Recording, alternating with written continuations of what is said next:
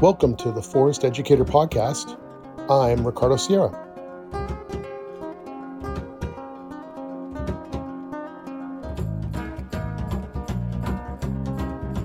Well, I'm here with Peter Kindfield, and I am really excited to talk to you because I think that some of the things that we've shared a little bit in just preparing for this interview are things that are really important to the forest educator community. So, welcome to the forest educator. Thank you so much. I've been looking forward to our talk as well. Yeah, absolutely. You know, I'm really curious to hear about your journey.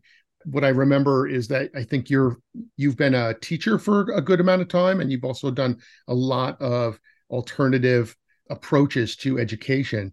So t- tell me a little bit about if you can what your journey has been like to get to where you are and uh, you know anything you feel like sharing that you feel like would be relevant. I'm going to take it way back but have no fear. I'm not going to spend a lot of time on the very early years. Hmm. But for me my interest in education began because my school experience was just generally horrible.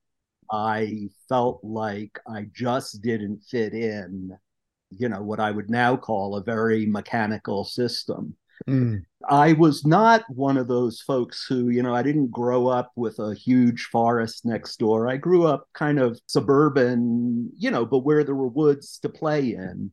And I just found that I just felt best when I was outside something about being out in the natural world that really captivated me to the point where like one of my favorite activities as a kid um, was playing war games with my friends and mm-hmm. i was a pacifist right. i've been trying to sort of figure that out for a long time and when i started thinking about this interview it in fact came to me i was like of course like I was crawling around in the woods on all fours with a stick in my hand. And I didn't want to hurt anyone or anything, but I really liked crawling around on the forest floor and That's hiding right. behind trees and all of that kind of stuff.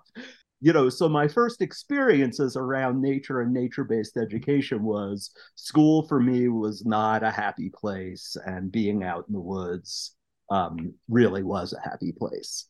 And I sort of took some interesting turns because for me, I also, another big part of my personality was I loved explaining anything I learned, I wanted to explain to other people. And I kind of went into a somewhat technological direction just because there were things that I literally could take apart. And I didn't want to take apart animals or plants really, but I really did want to take apart my cousin's metronome. And as soon as I did, I ran around and had to tell everybody what I found inside. So, sort of the education thing has been with me forever. And I ended up going to sort of skipping the SAD elementary school and high school years, ended up studying psychology as an undergraduate and then getting a master's in educational psychology and switching midway to science education um, mostly because i people were doing way more classroom based stuff there. And so i ended up getting my phd in science education and my focus was on humans and computers um, to begin with. And uh, and that seemed kind of wild I ended up doing my dissertation on uh, in a classroom, looking at shared control in a um, community of designers. And our design project was to design a biosphere. And so we spent a year, this was a time when Biosphere 2 was kind of out in the public air a lot we basically did a one year project to design a functioning biosphere kind of as a motivator to learn about ecology. And what's fascinating to me, sort of looking back at my career, you know, sort of doing that older person retrospective thing, is that these pairings that have become my life work between how are you teaching and what are you teaching about appeared there and it even appeared you know sort of half of it in my in my uh, dissertation title the idea of sharing control with kids I oh I, this is sort of a funny story, and it, this will come back later on. This whole yeah. idea, um, so I want to share it with you. I had one day where I had someone else in my classroom observing, and our classroom was very, you know, like it started. You know, we broke up into groups, and it, I'm sure looked like nothing that other teacher had ever seen. At the end of the class, he came up to me and said, "Well, sure, you can do this kind of stuff in a gifted classroom." and I asked him to point out the gifted kids, and eight out of 10 of the kids he pointed out were special needs kids. Yeah. Were in fact in that class because they were being mainstreamed out of special ed classes. Right, and, right uh, you know, I've heard other folks talk about this. One of the things that I think is magic about the forest, I've heard you talk about it, is mm-hmm. uh, you get out into the woods and the hardest kid in the classroom sometimes turns into, you know, the one who wants to know about everything and who's looking around at everything and checking out everything. And it's all of those same things that made them a lousy student. You know, they couldn't sit still. They always wanted to be interacting with stuff that makes them the perfect, you know, student in a forest, uh, absolutely uh, forest education program. Right. Yeah, exactly. That's exactly true. And it seems like some of the forest educators, uh, the forest school leaders, are saying to me in the interviews I've done that oftentimes they're getting students who haven't fit in sure. you know in they've tried several different schools they've tried some private schools and then they kind of end up at the forest school because you know either by just luck of the draw or attrition or or whatever and that they they seem to find a way to do a lot better in that environment yeah. and especially in those early years which is really important. So i 100 i 100% agree with you on that. That's it's an interesting story. There's a it, it reminds me of a science fiction a short science fiction story that i haven't been able to find since i first read it but it was called the teaching machine Oh, and at some point, I want to talk about why I use the word educator as you do and try to avoid the word teacher whenever I can. It was, right. I think, titled The Teaching Machine. And the basis of the story was everyone just sort of hung out until they were 16 or 17 and did whatever they wanted to do in this future society. And then when they were 17, they went and got tested. They found out what their aptitudes were. They plugged into this machine for a week, and then they were whatever they wanted to be. So this guy wanted to be an engineer and he tested. And to his horror, not only was he not going to be trained as an engineer, but he was denied access to any kind of training. Wow. And they told him to just, you know, go to this place. And he was decimated, but he went to the place and I think he goes in the back door or whatever, and the place is full of books and all kind of stuff like that. And uh, basically, the punchline is he finds out that this is the Institute of Higher Learning, that all of the people who couldn't be programmed, what I would call non-conforming folk, got mm-hmm. pulled out. Um, they found out that the disadvantage of going through the machine was people lost all their creativity, and right. so they started pulling all of these special folks to go to the Institute of Higher Learning. And I think of those kids that we get, you know, in the forest schools or the home schools or when I was coordinating the farm school as all of the people who were fortunately rejected from the machine in one way or another. Um, and I want to say, but and I've also heard you say this, I'm very critical of public education. Public mm. school teachers are my heroes. Right. And I just want to make that distinction that when I talk about the machine, I'm not talking about the human beings who are trying to take care of the kids inside the machine. I'm talking about the machine. Yes, yeah, that's true. That's 100% true. I feel the same way. Well, it's and it's interesting because it seems like for, you know, decades in my experience that the approach, the modern educational approach has been that dominant force of this is how we do it. This is what we need to prove that we're doing something. This is how we measure all those things, which are, you know, s- has sort of worked for some children. There are some people that do work in that. And then there's a lot that don't. It, it feels like right now that there are a number of areas in which it's starting to break down to where there aren't enough people where it's working for them or the teachers or some of the administrators. It's not working enough that they're actually going uh-oh this is this is no you know the the emperor's wearing no clothes here a little bit or boy we're missing something in a big way and this is going to go really off the tracks pretty fast i think we're we're starting to see how that uh, starting to unravel a little bit maybe it's the pandemic i think was one big factor and i also know a lot of teachers are getting out you know that's that's a big big problem so i want to come back to my sort of history at some yes. point but i want to follow up on that point because I think it's super important. One of the things that I feel pretty strongly about public education, I started out with the idea that it was, you know, broken and that people were starting to realize it was broken.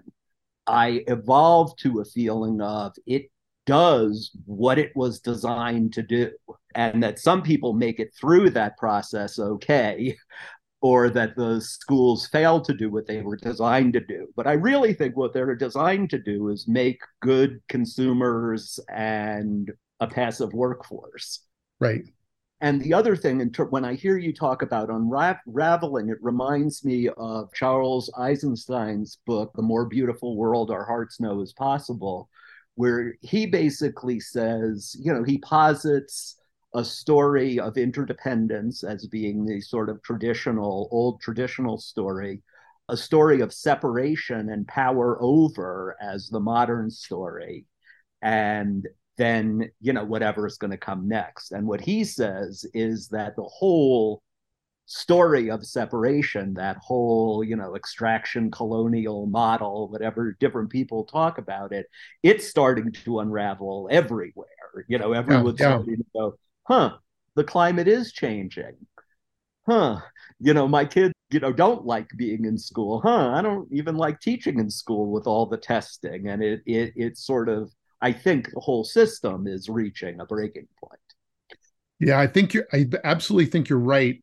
And it's interesting because uh, in in some cases, I know, you know, it's kind of a yin and yang, like the social media aspect of our world has a very profound negative divisive quality you know to it where it's just like oh let's argue argue argue and stay online but there's another side of it that's really interesting because social media has given everyone the power of sharing their experiences and sharing their stories you know like you can go on tiktok and listen to a hundred videos of someone who's breaking down their experience as a teacher or as a parent or and and it's giving people really clear insight in a way where there's no gatekeeper. We don't have to filter it through Walter Cronkite or, and you know yeah.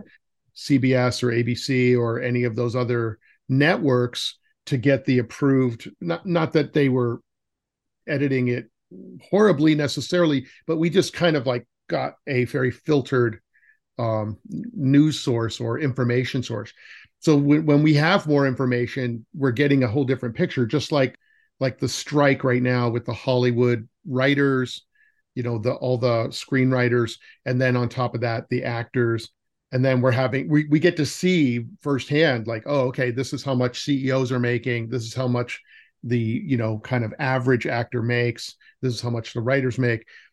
And so because of that we're we have access to that information and we're able to repeat that enough to people really can see maybe what's going on. You know obviously we it's always somewhat subjective but yeah so it's it, all of this is uh you know the times we're in i guess. So 100% um so before i leave i want to return to my time um, yes. working on my dissertation in that classroom and so point out two sort of curious things one is to the best of my knowledge, we never went outside as a class. And that trajectory from there to where I am now was a big part of my story.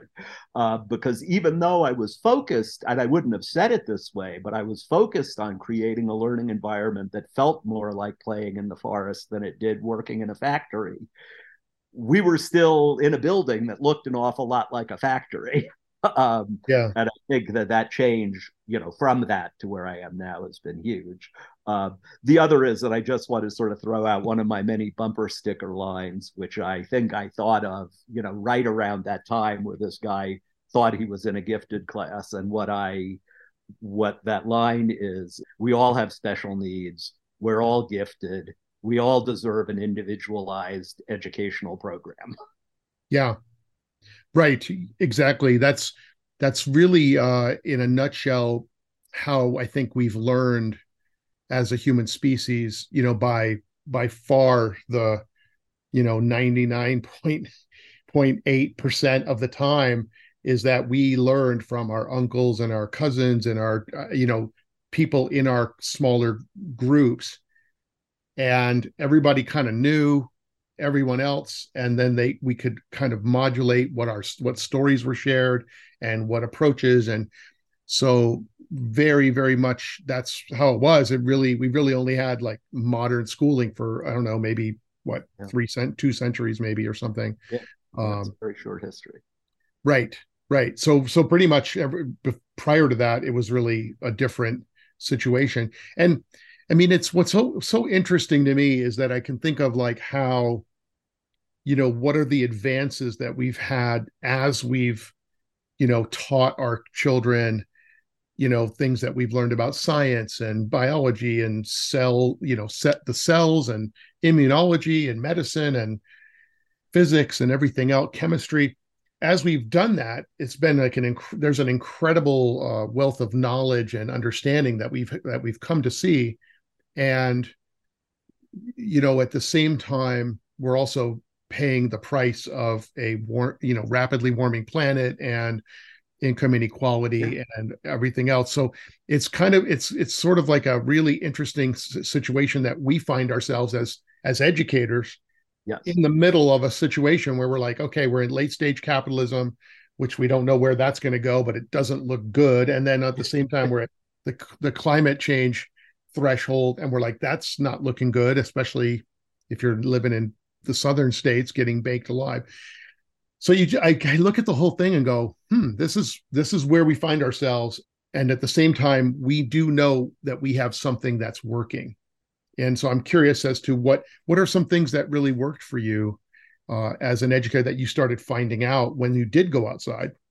Can i take a step back and just get there through a twisted path. And you may have to remind me of the originating question. So, you know, one of the just a couple of other quick historic highlights is yeah. that I, I, when I was working as a district um, science coordinator and a science professor in New York City, I went to a conference called Dealing with Diversity. And the longer I was in this conference, the more horrified I became. And the the source of my horror was that I've always sort of thought like an ecologist. And I'm sitting there going, why is this conference, which it's not like a bunch of old white guys? In fact, I was the closest thing to an old white guy, I think, in the whole conference. Why are we talking about diversity as a problem? Like that's what makes the world work. Yes. Um, and that's kind of what led me to my hypercritical that I think that diversity is a problem in school because the focus is on conformance.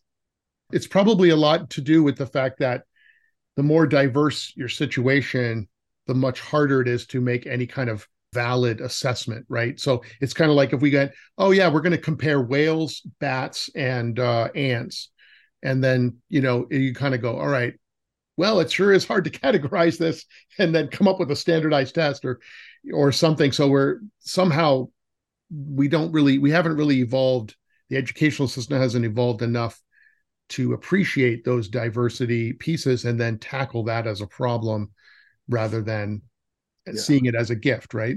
Yeah. I mean i i wrote a short piece once about trees and the different ways that a ranger and a lumber mill person relate to trees.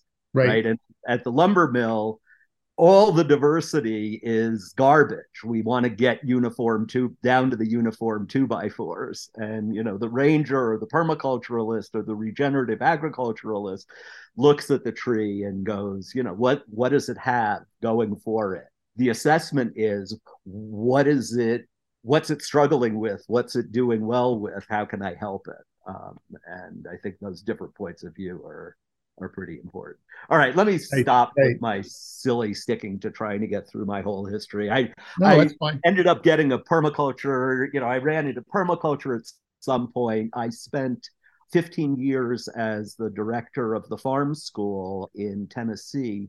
And those same 15 years, I coordinated a summer program for inner city kids that would come down and visit us at the farm.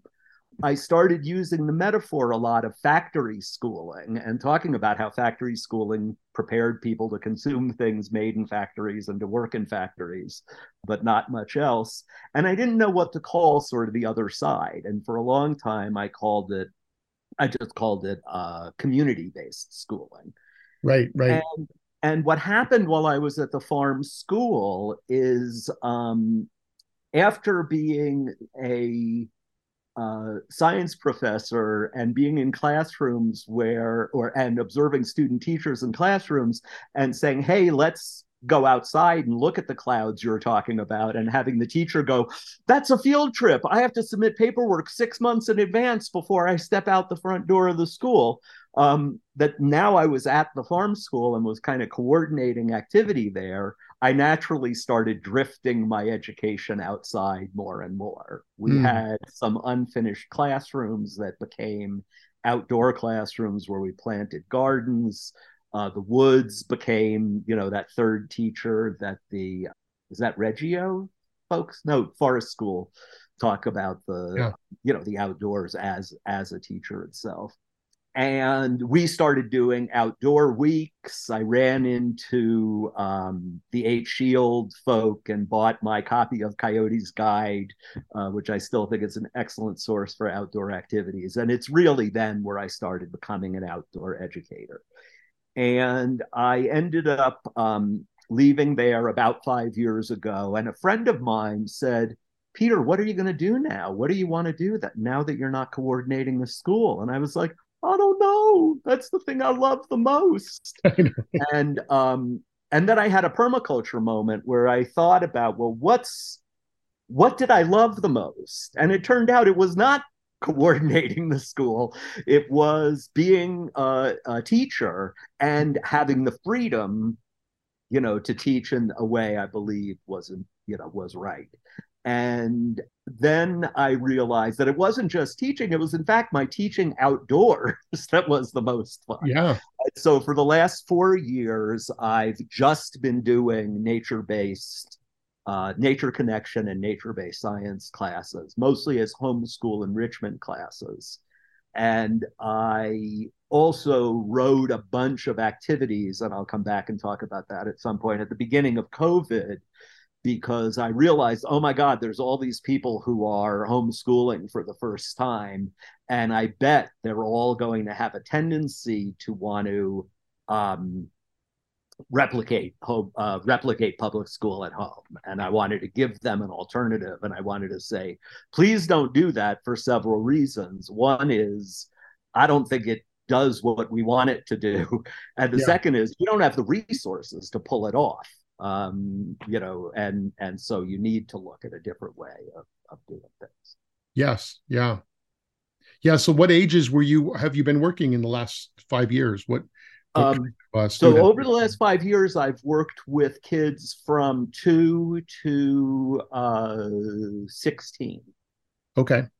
And the the little little ones is a I've done a toddler class, which is toddlers and parents and then I did a, a, mixed class with sort of two to four year olds, where some of the older kids attended on their own and the younger kids had their parents with them. And, you know, one of the things that's interesting to me is that at some level, what we do is the same in all the classes, you know, which is wander around in the woods. yeah. Um, and and in some ways you know it's very different. Some of them sort of obvious. I don't give the two year olds saws and knives generally speaking. Uh, um, and, uh, but you know there's some other small differences but it sort of fits into that uh, circular curriculum idea that you can look at things sort of over and over and over again in deeper ways as you go on. Yeah that's true. So so you had asked the question so what are some things that work? So for me my core idea is that you know this that forests and factories operate in very different ways. Um, and i'm going to talk about a couple of features although there's many and they overlap and other people could come up with their own list. I think what's interesting about this is not the is the idea uh, is not the particular ways that you characterize the forest and the factory, but it's how do we figure out how to integrate mm-hmm. those things. So one of the things, one of the examples I like to talk about is forests are all about uh, self control, not in the word it was used when I was failing self control in public school, and I'll come back to that. Mm-hmm. But individual organisms are all kind of trying to take care of their own needs. And the organization arises out of that self control and self direction. Factories are characterized by other control. Um, you know, the machines do one thing over and over again, as do the poor humans in general um, who have to work in them. And the the irony, the quick story about me failing self control is I recently realized I was great at self control. They just didn't have the chutzpah to call what I failed what it was, which is what I failed was other control. I did right. not do well being told what I was supposed to do six hours in a row. It mm. just didn't work for me. So you have the the other control of the factory, the self control of the forest, how do you synthesize those? And when I say synthesize, I don't mean randomly stick them together. You know, there's an approach that I actually admire in a lot of ways, but it was a friend of mine, Sylvia Chard, talked about the project approach. And in her schools, what they did was sort of factory school in the morning and then sort of choice school in the afternoon. Right. And that's not a synthesis. That's, you know, in, in coming from a Chinese perspective, that's not Tai Chi, the integration of yin and yang. That's just yin and then yang. Hmm. So, so in terms of self-control and other control, what is the synthesis? And at some point, when I realized this, I just had to laugh because it goes all the way back to the title of my dissertation shared control. So, right. in terms of things that I do that work, is in a bunch of different ways with kids two to 16, we share control of activity. Right. I don't love the phrase uh, child centered or student centered because I, while I do think, you know, it kind of reminds me of saying we want schools that are more like forests and less like factories which is really sim- a, a simplification. I really want to unify those two in the way in a way that works. So with control, you know, rather than shared control is not letting the kids do whatever they want to and then me bossing them around for the next half hour. Right. It's figuring out a way that moment by moment, what we're doing is co-determined. And I sort of talk about edu- what what are the roles of educators in schools, and I use two different metaphors. One is guide, and the other is mediator. And mediator, I don't mean like settling disputes between the kids, although sometimes that's the job. But for me, I'm mediating between the kids' wants and needs, what's happening in the outside world, and for me, the reason why I'm not an unschooler or a free schooler is I have urgent content I want kids to learn. I think that the kids in my classes now are going to be in a totally different world than the one we're living in now. I think 30 years from now, things are going to be very, very, very different. And I feel a certain urgentness in preparing them for right. that. I think that there's an urgentness to for humanity to go from you know I've been playing around with using these words and now I'm I'm several steps away so you're going to have to steer me back to where we started but I've been playing around with different words for what is it that we're synthesizing and the funniest pair to me and I don't think it it necessarily works but I realized at some point a couple of days ago I went I'm probiotic. Um, and then I went yeah. you know, that's a simple way to tell the story that I want to tell is that I think that traditional folks were probiotic for the same reasons that everything in nature is probiotic or you know i would say pro-ecotic you know it's pro-ecosystem. Yeah. because if you kill your ecosystem you die. Yeah. So you know humanity's first shot was probiotic. And then somehow we when we went down the design path and the comfort path we made some wrong turn. And i don't know whether it was necessary or not but the turn we took was to become antibiotic to really be at war with nature to do things that are just if you look around the natural world if you use science and you go what happens in nature? Let's see. Nobody concentrates uranium to the point where it's going to blow up. Nobody makes toxins that last forever. The, the right. biggest net, you know, human toxin you can find in nature is urushiol. It breaks down in about five years. And I wanted to compare that to plastic and did some research. And basically, what they say is plastic only breaks down into polymer molecules. It doesn't break down much further than that in thousands and thousands and thousands and thousands of years. So, right. so we went from being probiotic to antibiotic, and now the question is, how do we synthesize the two? And for me, you know, a, a big piece of that is preparing our children to be able to do that synthesis. And a big piece of that is by having done that synthesis ourselves as educators, or at least be working on it, so right. that the learning environments we're nurturing are consistent with the way of being, this proecotic way of being or ecological way of being that we want. Yes. Yeah, it's interesting to me when I think of, you know, like where we are now and where we might be in 30 years from now or where we might want to go. I really wonder I, i'm always trying to kind of think of like well we know there are big barriers you know one of which is power concentrated power and also money and you know forces that want to keep things the way they are because it's beneficial for them and then at the same time i look at it and go well if those if if those barriers were gone we may be in a situation where even if we did suddenly switch things over, we'd have a pretty chaotic experience because it's difficult to live in community. It's difficult to to work things out and to you know coexist. You know, we we struggle at least I know for sure in America we definitely do that and we also tend to over idealize things. So like, you know, when you have someone who's like, "Oh, I'm a vegan," or "I'm a you know, I have a special diet and I can only eat certain things. And those things only come from Japan or they come from places really far away, like quinoa or wherever.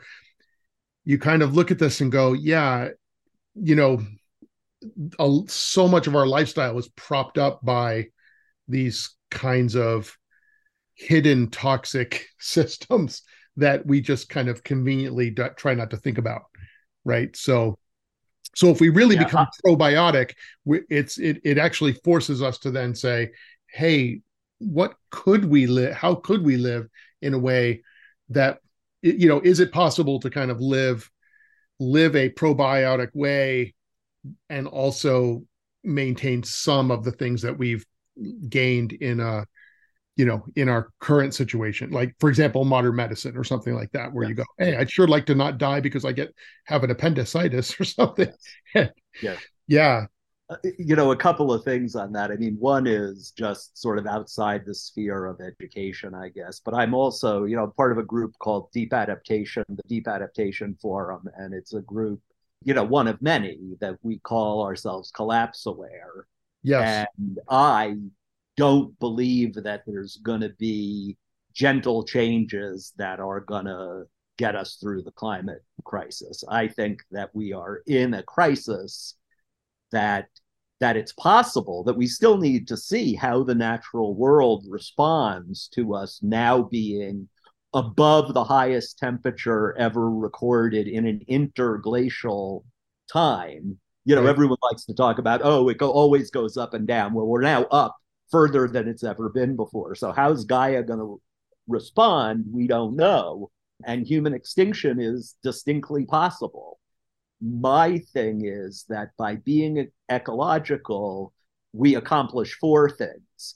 We slow the collapse so that humanity and plants and other species, you know, have a chance to, you know, migrate, adapt, whatever to some extent you know, I'm very aware as a person who's getting older, as I guess we all are, but I'm I'm closer to the end of my life than I am to the beginning.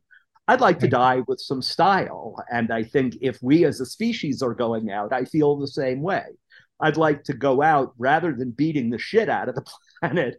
I'd like us to go out as a species doing our best to take care of the planet. Yeah. And I also think that for our individual well being, it's the best thing we can do. It's, you know, people in the deep adaptation group talk a lot about, well, what do you do when you become aware that you don't know what world your kids are going to grow up? And the best thing I think we can do is, you know, or one of the things we need to do is take care of our own well being and the well being of the kids. And mm the kids find that that the collapse thing less depressing. It's not something they're unaware of particularly the older kids. They find it way less depressing just know that knowing that there is another way to live and being out in the woods and connecting with nature just as good for our mental health. Right. And, and i mean to me a lot of it is also getting a giving them an experience of something that's completely different than the dominant kind of consumer based culture. So when we're making things, when we're exploring things, when we're, I, I used, I like to say that nature is a child's first intimate relationship, right? Outside of their parents or something. And so when the, you, the more we give them those opportunities, they have a chance to actually build that inner world and build that connection, which doesn't necessarily mean that, you know, when a child comes to one of my summer camps, that for a week that they now can survive the coming earth changes you know like after a week of learning how to make fire and build a shelter it's like all right there's it's a little bit more complicated than that but what we're trying to do is at least lay get lay the put the seeds in of these experiences that they can then draw from in five years 10 years 15 yeah. years or, or beyond yeah and, when yeah. i talk about the kids to the country program I use the language transformative experience. You know, we did what was really a three day program. Kids would come on Monday afternoon and leave Thursday afternoon. Uh, you know, come thir- Monday at noon and leave Thursday at noon or thereabouts. And really, the whole idea of them was both in terms of nature and in terms of their social experience to just, you know, to wrap them in nature and to wrap them in love to not teach them it really wasn't our goal but just as you said to have a different kind of experience and a different kind of connection and to have kids who were you know horrified of the possibility. I'm not going in that swimming hole. There's fish in there. Yeah you yeah. know to get from that to just having kids walk outside just to sit on the steps and just look at the sky and just mm. listen to sounds that weren't cars honking and things like that does present this other way. Yeah. Uh, that who knows what effects it has further down the road. A hundred percent. That's true. I know I, I used to, when I was running my summer camps, you know, all summer long, one of the things that was one of my focus is that the children would come because they wanted to learn about nature and you know crafts and wilderness survival so to speak. And so on an intellectual level we would give them those things. We would give them activities to do things to work with their hands. They would be immersed in nature. Oftentimes we'd play games that the goal of the game, you know, the goal of the game for me was that the kids were all going to be laying down and like you said, hiding from, you know, people coming through. So the whole idea was for them to get an experience of laying on the earth behind a log. And there'd always be some child that would say, Oh, I was laying there, and all of a sudden I looked, I was just laying there looking with one eye, you know, in the leaves, and I saw a mouse looking, you know, right back at me from inside this hollow log. Or they would have a bird come and hop on them or something. And I would always think, like, that's actually the real reason why we played that game. I really don't care if they hide or if they're camouflaged or whatever that just keeps that just gets them into that experience without them knowing it. So the their body is going to now reawaken to that you know just it, like walking through the brush and getting their the the branches are going to awaken the skin on their on their legs as they sort of sweep by and scratch them a little bit and just waking up parts of their body. Uh, that's kind of what i like really enjoyed about it yeah so it's kind of nice because i can actually teach in these different layers you know so there's an intellectual layer and they think okay i know what's happening. And then there's this body centered awareness experience. And then there's of course an emotional hopefully an, an emotional safety layer and and then that community layer too hopefully. The when you're talking about those nature games that also you know i've I have played with kids. One of the things that I think of is like I I have a couple of pictures I took of kids in the woods where they're 15 feet from me and I challenge people to find the kids mm-hmm. because they're just in this tree in a way that and what I say is there's this, you know, my my first statement was that kids and adults are in the forest in a different way. That adults are in the forest like going to one of those aquariums where you walk down the hallway and you're surrounded by fish above you yeah. and to both sides, but there's a glass wall between you and you're in an air conditioned hallway. That that's adults in the forest, and that my experience of kids in the forest is they're just in it. They're in yeah. it like roots the forest is all over their face and their faces they leave a little bit of their face in the forest. And you know kids who grow up in the woods sort of have that naturally and kids who don't yeah that's like you know one of the even when i'm teaching one of my nature-based science classes where i have like a curriculum and i want them to learn about you know material cycles and homeostasis maintenance and all of that stuff we still spend a ton of yeah. with our faces in the dirt and and climbing trees and and sliding down boulders and leaving pieces of ourselves on the boulder. That's right. That's right. Now that's great. The first general piece of advice I would say for particularly for teachers who are afraid of taking kids outside is if you have any pathway that you can do it, do it. Right. And Forest will teach you and the kids because really that's how you know that's certainly how i came up with a lot of the things that i do is like you can talk kids into marching single file in a school building it's exhausting to try to do yeah. that outdoors right. right so it just you know the direct experience sort of opens one up and then the others are you know i would say consider like well you know we get all through our teacher education the kind of our job is as you know although people talk about it mm-hmm. in, using different language all the testing and the system is just set up that transferring information from here to there you know is right. what the goal is supposed to be and so well if that's not your goal anymore if you're not going to be teaching all the time what are you going to be doing yeah. So, you know, I already mentioned one, which is being a mediator between what the kids are needing, what's happening in the world around you. Is it raining? Is there a frog on a tree? You know, what's going on? And the ideas that you're hoping that the kids are going to start making sense of. And so yeah. to go out with those three things in mind and I do this uh, sort of two step lesson planning where I'll always have kind of the big ideas I'm I'm hoping to talk some about, and then some particular activities that relate to those ideas. But so so one role, you know, is as the mediator, and that means, you know, pay attention. You you're trained to assess, assess what the kids are wanting and needing. You know, ask them, assess what is happening around you, and think about what kinds of stuff could we do and look for opportunities to sort of talk about, you know, some concept, and there are probably going to be many out in the woods. So yeah. there's the mediator role, and then there's the other I mentioned early on that I um, don't much like the word um, teacher, but I like the word educator. I looked it up and looked at its roots, and um, it comes from educar, which is to lead out. Uh huh. So you know, most of us spend all of our time thinking about how we can contain kids.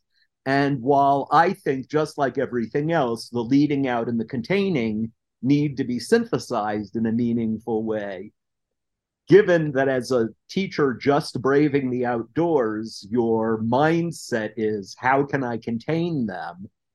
Try and think about it a little bit differently. Try and think about how you can lead them out into this world and help them make sense of it instead of how you can contain their energy. Um, how can you use their energy? Yeah, so, I think you're. I think you're 100 percent right about that, and I like. I I think that that in some ways is one of the one of the things I've seen in in after school programs is that there's teachers that have been teaching all day with these children and you like you said control control you know very much like this is what we're learning right now. Boom boom boom do this do that. And then it's after school and the children just want to say look you know stop telling me what to do. And so when i would come in i would approach it in that way. And i remember one of the teachers came up to me at the end of the class and she said you know ricardo when i first started watching you teach i saw that you be very loose with the children, like letting them do a lot of different things. And I got really panicked because I'm like, I don't know if he's actually paying attention. She said, luckily, I, she goes, I pulled, I pulled back a little bit and just decided to let you just see what you did. How did it work out? She said, every time I saw someone do something that maybe was dangerous, you would then go, Hey, come on over here. Or, Hey, let me show you something. Like she saw that I was actually paying attention, even though it didn't look like I was paying attention, and I was keeping them safe. And she saw that that it was organized, loosely organized chaos. And she just said, "Boy, it, it, she goes, my whole head was just turned around because I was watching something else happen than what I've done for years and years." Nice. And so she just she was just telling me this because uh, she was like trying to process what is it was that was going on. And really appreciated that because to me i just do that naturally.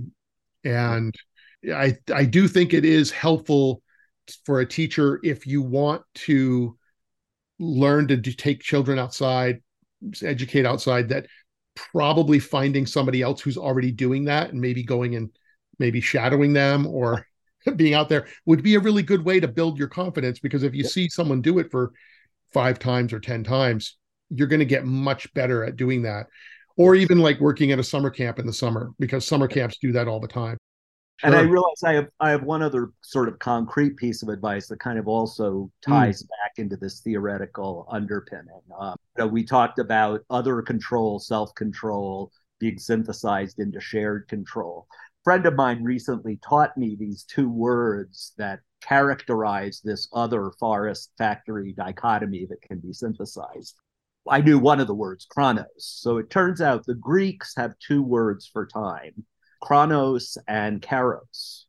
Chronos is like it's time for class to start. You know, the clock says it's nine o'clock, it's time to start and um, Kairos is I need a hug now, right. or it's a good time to plant a seed, or um, it's time in the sense of it's time to do this because it's the right time. Yeah. So, you know, forests, there's no chronos, it's all kairos. Factories, it's all it's all Chronos. There's no Kairos. And right. For me, putting those things together is I call responsive scheduling. Oh, I um, love that phrase. So for me, you know, like the first time I saw it was in the, you know, Coyote's Guide mentions, you know, plan activities at the most for I think they say two thirds of the time. You know, so obviously one of the ways of being responsive is, you know, leaving free space. But there are tons of other ways to be responsive also, like not uh, i heard someone else say this recently not throwing out your curriculum necessarily but just you know, saving it for another day. I rarely, rarely get to everything I plan. I would say, right. you know, it's an extraordinary day when I do. And I tell people it didn't look like me following a plan. I guarantee you. Yeah. It just happened that on this particular day, shit happened so yes. we got all the stuff done yeah. that I was thinking about getting done but it also means you know if the kids say they're really tired and they really are and you're just going to make them miserable by doing what you wanted to do then don't do it you know if some if you run into something super cool you know there's all these long decaying trees up here because i live where it's very dry and you can see these internal things that sort of show you how the branch grew from the inside of the tree out and it's just fantastic to look and spend all day talking about that. It's fine. And right. so, um, so I guess, you know, my other piece would be, you know, let go of the idea that of lesson planning. I had someone who who worked for me at the farm school who I hired despite her saying this to begin with. She said she was going to have 180 lesson plans done before school started and I was like, "Oh my god, that's in my head. That's awful." Like, like I don't know how you're going to possibly why you would want to do that. You've got kids to follow. You've got kids to meet where they are and bring in the direction you were hoping to bring them, but you don't even know them yet. Yeah. So maybe plan the first day how you're going to get to know them. Maybe think about what you'd like to do in a very broad way. You know, like for me, I want them to think about interdependence and I want them to have some idea of material moving around ecosystems. And, you know, I document before I do classes what I'd like them to get out of the 12 weeks of class. Yeah. But, but on any given day, you know, there's got to be a lot of responsiveness built in. And, yeah. and then I would just reassure people of what you said. It's not that alternative education or forest based education or whatever it is, it's not that it is unstructured, it's differently structured. Yes. Yeah. And you just have to learn a different, you know, way. And, and I agree with you. I think mentoring or shadowing or um, you know, I just did a class for teachers at, I live in Idyllwild, California. There's an international arts school here. And I did a class for the teachers on uh, I think I just titled it moving your classes outside. And nice. what it was was it was mostly me doing what I do with kids. Sure, sure. With them. Except the content was you know, kind of teaching. Yeah. But we also, like, I showed them my lesson plan, which we got to half of it, and we did all kinds of things that weren't on it you know, and so they got the visceral experience of, holy shit, I learned a lot in two hours, and we were just walking through the woods. Yeah. You know, so I, I do think that having some experience with it is good before you just run outside with 30 children. And then also for what it's worth, you know, I, you know, having the numbers right. Like, do you, when you do your after school programs, was it like you and 30 kids or? It, sometimes sometimes it was uh, a lot of times it depends a lot on sports so you know if basketball season was in session sometimes we'd have 12 and then practice would get over and we'd suddenly have i'd be halfway through a lesson and all of a sudden there'd be like eight kids or 10 kids would show up and go hey we want to do whatever you're doing and you're like oh okay yeah. so you um, know the other fun. the other advice I would have for beginning teachers taking their classes outside is have a really high ratio of teachers to students. Because yeah, well, that, that's a big help. I absolutely believe you could pull off a class of 30, and I think I could as well outside. I don't think it's uh, particularly yeah. not with knives and fire. well, you, you know what's interesting too, and this is another element that I think teachers might be bumping up against is that they go, hey, I'm coming from the Chronos type system, and then I'm going into the Kairos system trying to try that out. And then the fear oftentimes is well how quickly is I, am i going to be judged or are these children going to be held to a certain standard of oh did you guys go outside and then learn everything about the california redwood ecology or whatever it is right?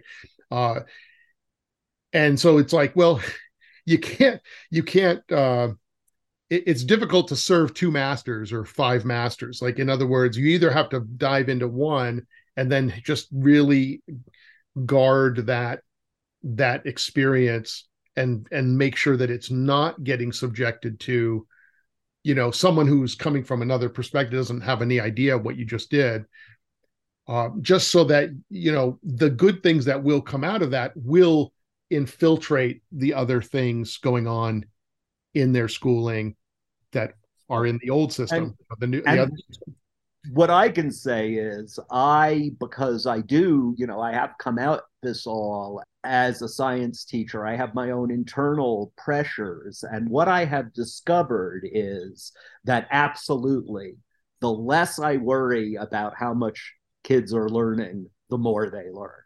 Right. Absolutely, 100% of the time.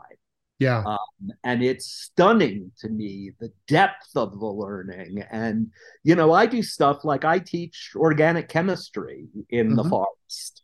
I've had kids show me, hey, Peter, look, I modeled a CO2 molecule using snowballs and twigs. Yeah, nice. Um, you know, yeah.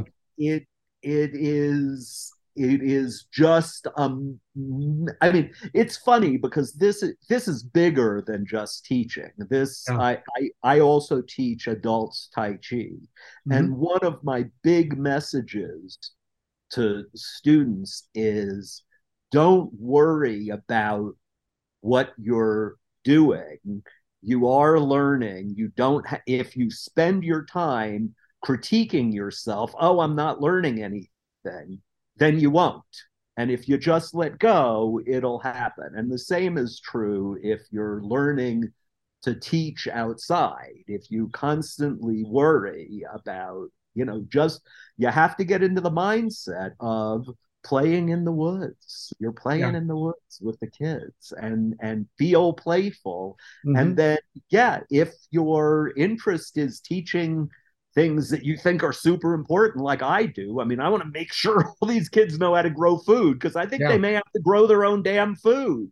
And I want might. them to know how to gather because they may have to gather their own food. That's right. And I care deeply as much as any state standards board does about them achieving their instructional objectives, which may be different, but I still really want them to achieve it. And I just find that if I worry about them achieving it, I have a miserable class and it doesn't work very well. And if I relax and let it happen. Yeah, absolutely. This is really good, the things you're talking about and you're talking about them both on a minute level and also on a macro level and it's just so clear that you've um, thought about this a lot you've put it into practice and seen it work in various ways and i just really appreciate you doing that and then being willing to share so so freely about it i really that's it's great thank you well, thank you. And while we're doing thank yous, I wanted to do this at the beginning. Yeah. I love your definition of like I've been thinking about who is my audience mm-hmm. forever. And forest educators, as you've defined it, as people who find themselves outside trying to help people learn, um, really is the the audience. And I think we forest educators really are a very important um, group right now. And then I also, you know, appreciated and, and already told you I, I like that you use the word educator. Yeah. Uh, because it just goes with we're basically you know we're all forest guides one way or another we're all trying to guide folks out into the forest uh, i think i think so for sure and i and i know that uh you know everybody you know there's so many different types of educators that uh, people that are just doing things. Some of them are are people that are educating us through their through what they're just their actions. You know, they're inspiring us. Other people are, you know, photographers or videographers, people that are just role modeling different ways of living. All all of these things really kind of can fall under uh, this umbrella. So but but I really liked your uh, element of science, you know, science teacher turned uh, nature educate, you know, nature educator, yeah, and uh, I just think that that's you know I think a lot of people might go, well, you know, it's great if you're if you're three years old and you're just wanting to learn how to crawl over a log, then forest education's probably pretty good. But it's really different to understand that you can teach really important ecological concepts in this completely different style and and have it be profoundly effective. So that's something that a lot of people don't realize. I, I, think that they may think oh yeah it's great when the kids are yes. kindergarten forest kindergarten forest preschool. I don't usually hear about forest college or yep. or for i haven't heard of a forest phd of yep. you know whatever. And so this is where i think that we can hopefully make some inroads into this. Yeah, i agree. Yeah i'm excited about how uh about hearing about where where you go from here too. And please uh we'll definitely stay in touch for sure excellent well i look forward to talking with you more off camera and on yeah Tell me a little bit. Uh, is there is there a, do you have a website or any way that people can kind of get a hold of you or find out what types of programs you might be offering? Sure, I have a, a couple of things. If you look up Peter Kindfield on Substack, I have a blog that I just started relatively recently. I've got a group called Ecological Education on Facebook okay. that's got a good collection of sort of forest based educators. I have our company, which is called Hilltop Education Connections. We have a website, hilltopeducation.com. And then uh, I also coordinate the Deep Adaptation Educators Group. And so if you Google Deep Adaptation and hunt around to the forum. Yeah, if you can uh, send me those links, I'll make sure those are in the show notes. This is great. Yeah, well, thanks and keep keep doing this great work and uh, stay cool out there. Thanks for listening to today's episode and for all the things that you do to help build a world that is connected to nature. You can get access to the bonus episodes, my forest educator nature journals and curriculum, as well as other useful content by subscribing to my Patreon page where you can support us at any level. You can find the link in the show notes for that and my website and social media as well. And I will see you outside.